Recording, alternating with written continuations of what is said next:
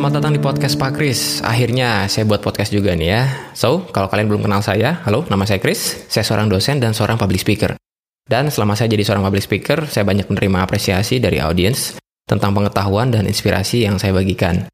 So, ya saya ingin pengetahuan dan inspirasi itu menjangkau lebih banyak orang. Oleh karena itu, saya buat podcast ini. Nah, konten dari podcast ini itu terdiri dari 3 tema besar. Pertama, tentang pendidikan dan karir. Yang kedua, tentang manajemen dan pengembangan diri. Yang ketiga, tentang teknologi.